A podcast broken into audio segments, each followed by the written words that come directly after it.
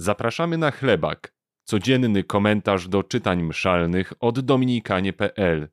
Dzisiaj usłyszysz Tomasza Grabowskiego i Michała Golubiewskiego z wydawnictwa W Drodze. Czytanie z drugiego listu świętego Pawła Apostoła do Koryntian. Bracia, aż po dzień dzisiejszy, gdy czytają Mojżesza, zasłona spoczywa na sercach synów Izraela. A kiedy ktoś zwraca się do Pana, zasłona opada.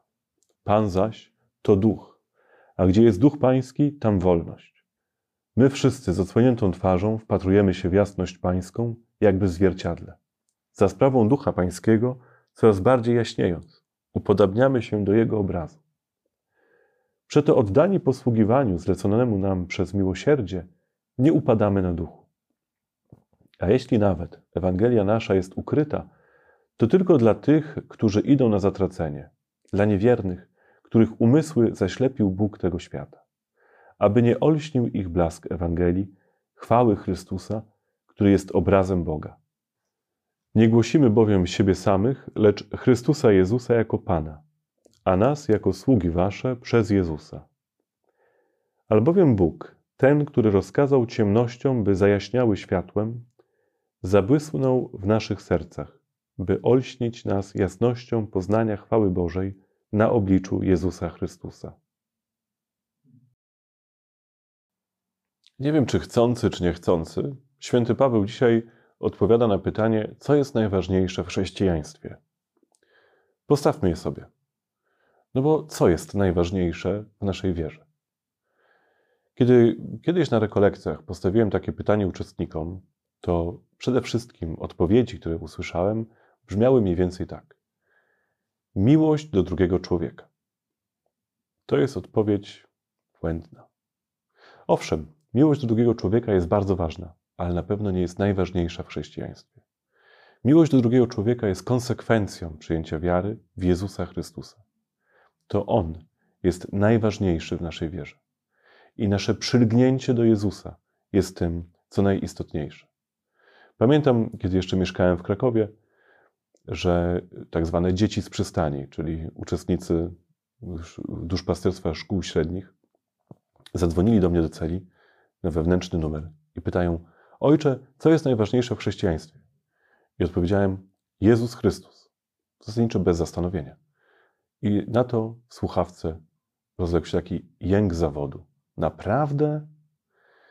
Niestety czasem tak jest, że tracimy to, co najważniejsze sprzed oczu a raczej tego, kto jest najważniejszy, tracimy sprzed oczu. Chrześcijaństwo oczywiście, że zawiera w sobie system moralny, oczywiście, że zawiera w sobie mądrość, oczywiście, że zawiera w sobie szereg różnych wskazówek tego, jak powinniśmy traktować samych siebie i innych.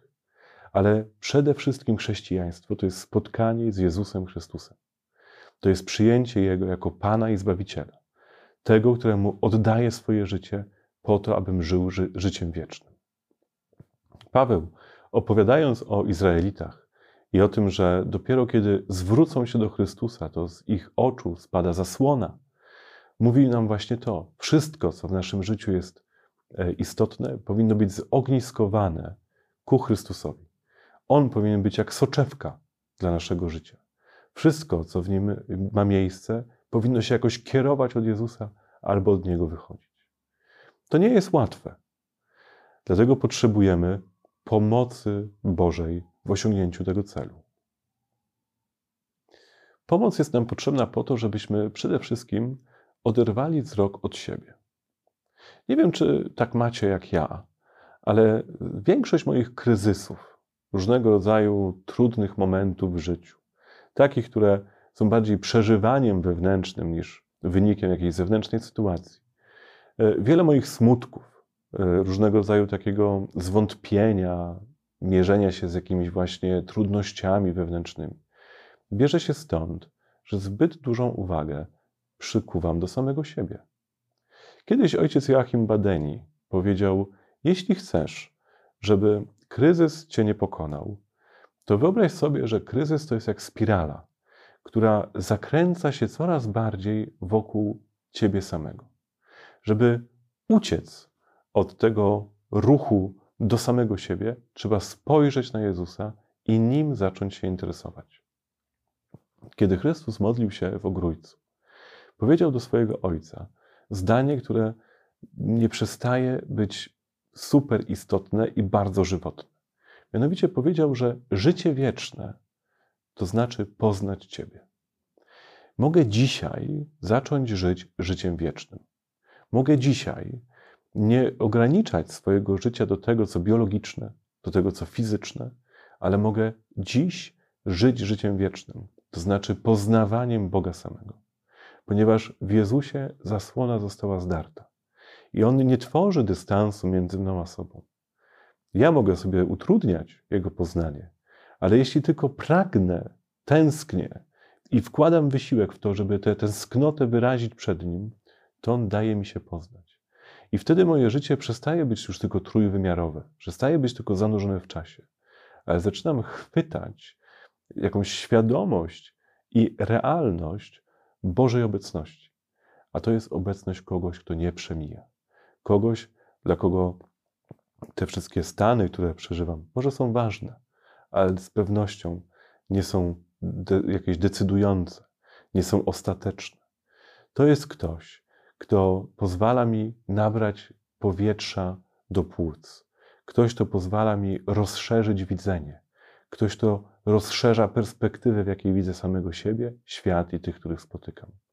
I o to by chodziło, żebyśmy przylgnęli do tego, kto jest naszym Panem, a nie do samych siebie.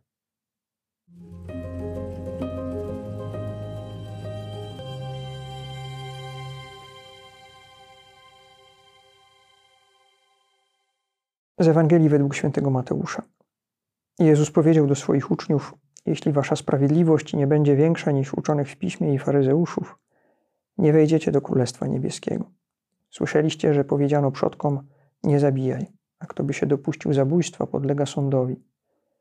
A ja wam powiadam: każdy, kto się gniewa na swego brata, podlega sądowi. A kto by rzekł swemu bratu raka, podlega wysokiej radzie a, a kto by mu rzekł bezbożniku, podlega karze piekła ognistego. Jeśli więc przyniesiesz dar swój przed ołtarz i tam sobie przypomnisz, że brat twój ma coś przeciw tobie, zostaw tam dar swój przed ołtarzem, a najpierw idź i pojednaj się z bratem swoim. Potem przyjdź i dar swój ofiaruj. Pogódź się ze swoim przeciwnikiem szybko, dopóki jesteś z nim w drodze, aby cię przeciwnik nie wydał sędziemu, a sędzia dozorcy, i aby cię nie wtrącono do więzienia. Zaprawdę powiadam ci, nie wyjdziesz stamtąd, dopóki nie zwrócisz ostatniego grosza. W tym fragmencie Ewangelii jest wezwanie Chrystusa, które jest dla mnie jedną, jednym z najtrudniejszych Jego wezwań. On mówi: Jeśli więc przyniesiesz dar swój przed ołtarz i tam wspomnisz, że brat twój ma coś przeciw tobie, Zostaw tam dar swój przed ołtarzem, a najpierw idź i pojednaj się z bratem swoim. Potem przyjdź i dar swój ofiaruj. I tutaj warto zwrócić uwagę, że to nie chodzi o to, że ja coś mam przeciwko komuś, tylko że domyślam się, że ktoś ma coś przeciwko mnie i, i powinienem nawet wtedy pójść i szukać pojednania. Ta ofiara, o której tu jest mowa w tym fragmencie, to jest ofiara starotestamentalna. Stąd ten obraz, że zostawiamy dar przed ołtarzem i e, idziemy się pojednać.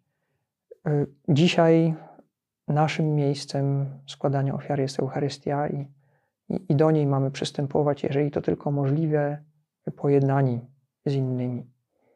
Tak jak napisze o tym później święty Paweł w liście do Rzymian, jeżeli to jest możliwe, o ile to od Was zależy, Żyjcie w zgodzie ze wszystkimi ludźmi.